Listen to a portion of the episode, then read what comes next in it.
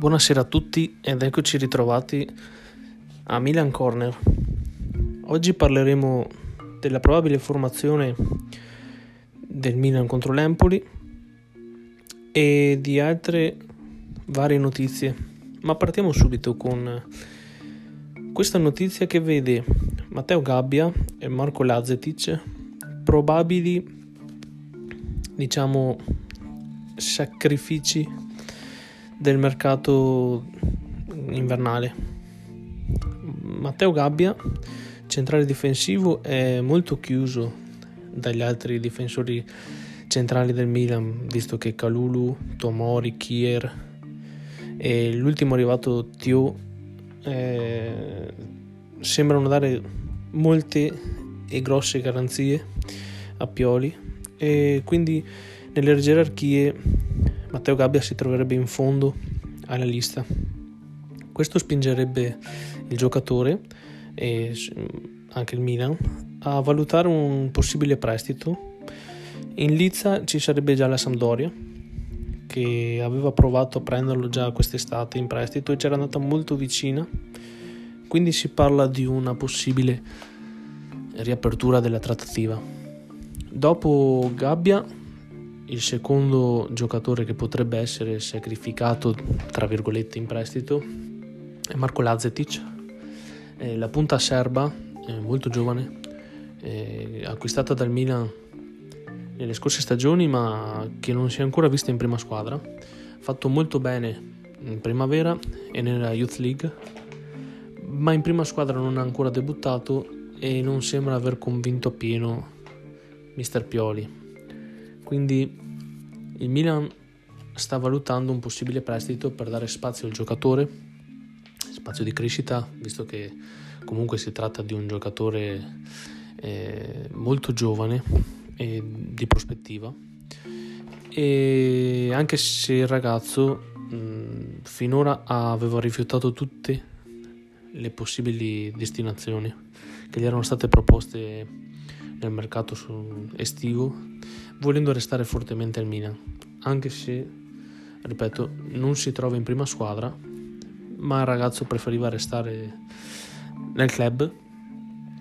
Vedremo come evolverà questa situazione e anche quella di Gabbia per quanto riguarda il mercato. Riallacciandoci con il discorso del mercato, troviamo Leao che oltre alle sirene inglesi di Chelsea, in primis, ma anche di City. Anche Guardiola sembrerebbe pensare all'esterno d'attacco milanista per il, il suo attacco al City. Eh, dopo aver acquistato anche, ricordiamo, Erling Holland, eh, a mettere Leao in una squadra dove eh, in punta c'è Holland vorrebbe dire creare eh, un attacco stratosferico guardando bene anche poi il resto della squadra, il City ha una rosa e un 11 titolare che fa paura. Però il Milan vorrebbe tenere Leao. Leao, d'altro canto, vorrebbe restare, l'ha espresso più e più volte questa volontà di voler restare al Milan, e la società non vuole privarsi di questo grandissimo giocatore. E l'ha ribadito anche Maldini, però durante un'intervista Festival dello Sport che Leao, come Teo, come altri eh, top player che abbiamo in rosa, non sono in vendita, non sono sul mercato, però allo stato attuale del calcio diciamo moderno non esistono incedibili. Di fronte a offerte esageratamente alte il Milan prenderebbe in seria considerazione la partenza di uno di questi giocatori. Non esistono incedibili fondamentalmente. Però per il rinnovo di Leao si parla di. Allora Leao deve ancora sistemare le sue cose con, il, con lo Sporting Lisbona dove ha avuto problemi col passaggio che ha effettuato con Lille. E quindi il Milan potrebbe anzi sicuramente si vedrebbe coinvolto, tra virgolette, nel senso di contribuire alla multa che le ho percepito dallo Sportling e quindi dare una mano diciamo economicamente per sistemare la questione. In più dovrebbe trovarsi ad affrontare un, adeguamento di contratto. Leao al momento percepisce solo diciamo tra virgolette solo un milione e mezzo vorrebbe arrivare a 7 il Milan potrebbe fermarsi a 6 ma accontentando tutti e due. Non sarebbe diciamo mm, un ingaggio esagerato guardando anche insomma ingaggi di altri giocatori di altri top player in giro per eh, le altre squadre europee. Diciamo che non sarebbe esagerato. 6 milioni all'anno eh, per come gioca in questo momento Leao diciamo che è una cifra che ci può stare. Il problema è che il Milan si troverebbe a dover eh, accumulando diciamo l'ingaggio più la mano che dovrebbe dare a Leao per risolvere i suoi problemi con lo Sporting e altre cose varie si troverebbe a dover spendere 60-65 milioni. Questa qua è la forbice di euro per eh, assicurarsi diciamo il portoghese altri 5 anni allora mh, mm, sarebbe come riacquistare il giocatore 60-65 milioni sono tanti. Sono spalmati in più anni, diciamo, però eh, sono comunque una spesa da, da sostenere. Adesso io vi faccio una domanda, vi giro la questione. Voi sarete disposti a pagare, diciamo, questi 60-65 milioni per trattenere Leao al Milan? Per trattenerlo nella vostra squadra oppure sareste più propensi a prendere in considerazione un eventuale addio del portoghese, una cessione magari a una di queste squadre inglesi che sembrano offrire quasi i 150 milioni di clausola? Io, se dovessi rispondere a questa domanda, direi non lo so. Nel senso, sarei disposto a tenere volentieri Leao per come gioca in questo momento poi lo terrei molto volentieri, come sarei però altrettanto predisposto a venderlo per cifre esageratamente alte. L'unico problema che mi troverei diciamo ad affrontare sarebbe come sostituirlo. Quindi io direi, mm, se dovessi esprimere la mia posizione, che sarei disposto a prendere in considerazione delle offerte da parte di altre squadre per le AO superiori però a 100 milioni e intanto mi tutelerei con la ricerca di un sostituto, un possibile sostituto. Questa è la mia posizione. Poi, se riesco a sistemarmi con le AO, riesco a trattenerlo al Milan per altri 5 anni, sono l'uomo più felice del mondo, non ho nessun problema e non devo spendere diciamo ulteriori soldi o eh, andare alla ricerca di sostituti. Mi tengo le AO e sono felicissimo. Questo, su questo non ci piove eh. dopodiché il 30 settembre è il compleanno di Olivier Giroud.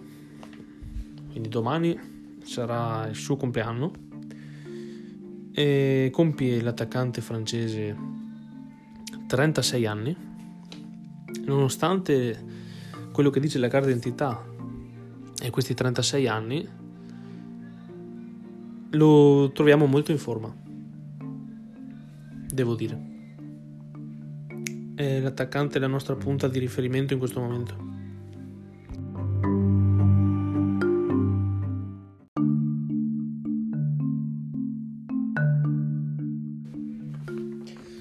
Allora, stavamo dicendo, Giroud compie 36 anni il 30 settembre, quindi domani, venerdì. Gli facciamo tanti auguri in anticipo. E niente, stavamo dicendo, Giroud, eh, la nostra punta di riferimento, l'unico attaccante che ormai ci resta perché Ibra è infortunato, rientrerà dopo la sosta, diciamo, di Natale. Orighi deve ancora recuperare, a Rebic idem. Alla fine eh, in attacco ci resta solo Ibra come vera punta. Eh, scusate, Giroud, ci resta solo Giroud come vera punta fino al rientro di Ibra. Quindi facciamo tanti auguri ad Olivier e gli auguriamo di continuare così ad essere il nostro bomber. Eh, dobbiamo veramente fargli complimenti per come a 36 anni comunque si mantenga bene fisicamente. Eh, nonostante la maglietta col numero 9 che sembrava dopo diciamo averla lasciata a Filippo Inzaghi sembrava una maglietta un numero maledetto nessuno riusciva più a segnare. Olivier sembrerebbe aver spezzato la maledizione. E quindi ringraziamo l'attaccante francese e gli facciamo un enorme in bocca al lupo e un enorme augurio per il suo compleanno.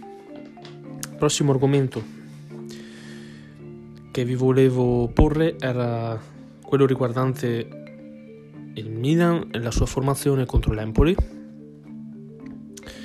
Ricordiamo che eh, sabato sera si giocherà Empoli-Milan 2045 e il Milan che è imbattuto in 10 gare su 11 contro l'Empoli, quindi le premesse sono buone. E la formazione, almeno quella probabile che finora i, le testate giornalistiche danno, è quella che vede Tatarusano in porta, anche se il ballottaggio era eh, ancora aperto, diciamo, non è ancora stato deciso bene, però sembrerebbe Tatarusano in vantaggio. E a destra ritorna Calabria, il nostro capitano, centrale difensivo di destra Kalulu e centrale difensivo Tomori. Coppia il nostro muro difensivo, coppia solidissima, si è sempre comportata benissimo, quindi siamo più che tranquilli. E a sinistra vede Ballo Touré prendere il posto dell'infortunato Teo Hernandez per eh, provare con questa occasione a dimostrare qualcosa, dimostrare il suo valore, e fare una buona impressione, soprattutto oltre che ai tifosi, ma soprattutto a, a Mister Pioli, che magari vedendolo positivamente potrebbe prendere in considerazione eh, il fatto di farlo giocare ogni tanto anche per far rifiatare Teo, anche se al momento Ballotouré non ha lasciato il segno, quelle poche apparizioni che ha fatto mm, sono state apparizioni in colore, diciamo niente di straordinario, eh, sufficienza. E quindi speriamo che Balloture questa volta possa mettersi in luce in maniera differente, in maniera molto positiva magari, sia per lui che per il club, per la società, per la squadra e per il mister per mettere un po' in difficoltà Stefano Pioli magari nelle prossime partite. O comunque schierarlo tranquillamente senza rimpiangere troppo Teo. A centrocampo Tonali e Benasser, coppia di centrocampisti titolare questa, anche se nelle ultime ore mm, è uscita la notizia diciamo che Pobega potrebbe insidiare la titolarità di Benasser e ritagliarsi un posto da, a fianco di Tonali dal primo minuto. Vedremo come evolve questa situazione. Diciamo che la coppia titolare sarebbe Tonali-Benasser poi vedremo magari se Pobega riuscirà a soffiare diciamo il primo minuto a Benasser e ritagliarsi anche lui un piccolo pezzetto di partita magari dal primo minuto e non da subentrante come è successo finora. A destra poi in avanti dovrebbe esserci Messias. Lui dovrebbe aver preso il posto diciamo di Salemakers dovrebbe essere riuscito a scavalcarlo nella gerarchia, almeno momentaneamente i due diciamo che si alternano, eh, non dico un match sì e uno no, però si alternano molto lì a destra, a volte parte dal primo Salemakers, a volte parte dal primo Messias, non c'è una vera e propria eh, superiorità di uno dei due rispetto all'altro. Quindi se la giocano parecchio partita dopo partita. Tre quarti centrale De Catteler, ormai è diventato il nostro trequartista titolare inamovibile, partirà anche solo dal primo minuto.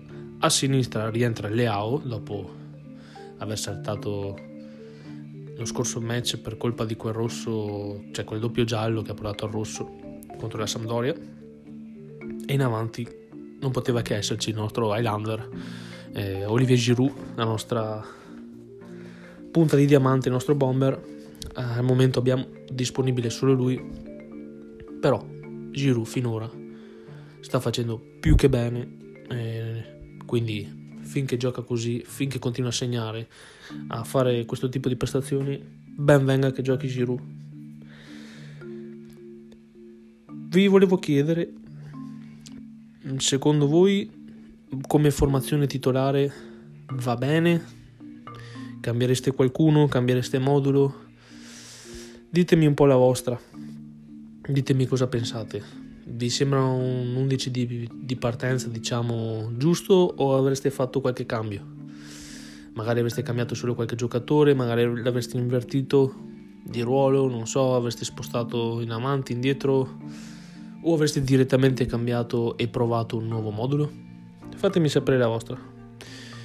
O almeno se la formazione vi sembra quella giusta, fatemi sapere questi probabili ballottaggi tra Ben Nasser e Pobega, Tatarusano e Mirante, chi voi avreste fatto giocare titolare? Preferite Tatarusano o preferite Mirante? Preferite dal primo minuto Ben Nasser oppure preferite dal primo minuto vedere un Pobega? O magari avreste messo Salemekers al posto di Messias? Fatemi sapere la vostra che così potremo discuterne, parlarne e approfondire il discorso, magari vediamo le varie opinioni di tutti e ne discutiamo, ne parliamo insieme, questa cosa mi farebbe solo che piacere. E vi lascio con eh, questa notizia che uscirà a breve un documentario, diciamo, su Dazon, dove si sono ritrovate sei leggende del Milan.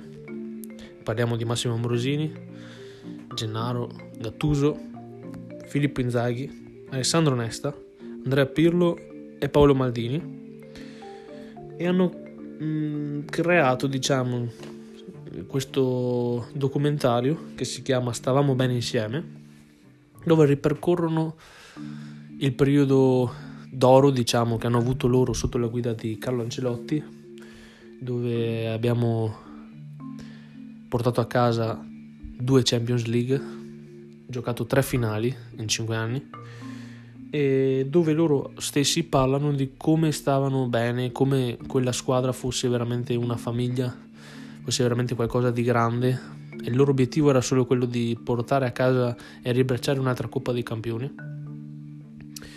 È stato bello questa iniziativa di trovarsi, discutere e creare questo documentario, no?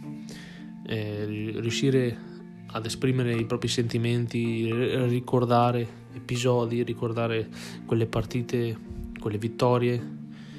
E ogni milanista penso si ricordi di quel periodo, il nostro mitico Carlo Ancelotti come allenatore, questi giocatori che hanno fatto la storia del calcio sono diventati parte della storia del calcio, da Ambrosini a Gattuso, Nesta, Maldini eh, Inzaghi, Pirlo, sono tutti giocatori senza poi contare i vari Sedorf, eh, i, i, vari Shevchenko, altri Kakà, altri che hanno partecipato a questi successi. Eh, non so, io me la ricordo come una delle squadre più forti che io abbia mai visto. Sinceramente, la nostra, eh, il nostro Milan in quegli anni lì era una delle squadre più forti che abbia mai visto niente da invidiare a squadre attuali.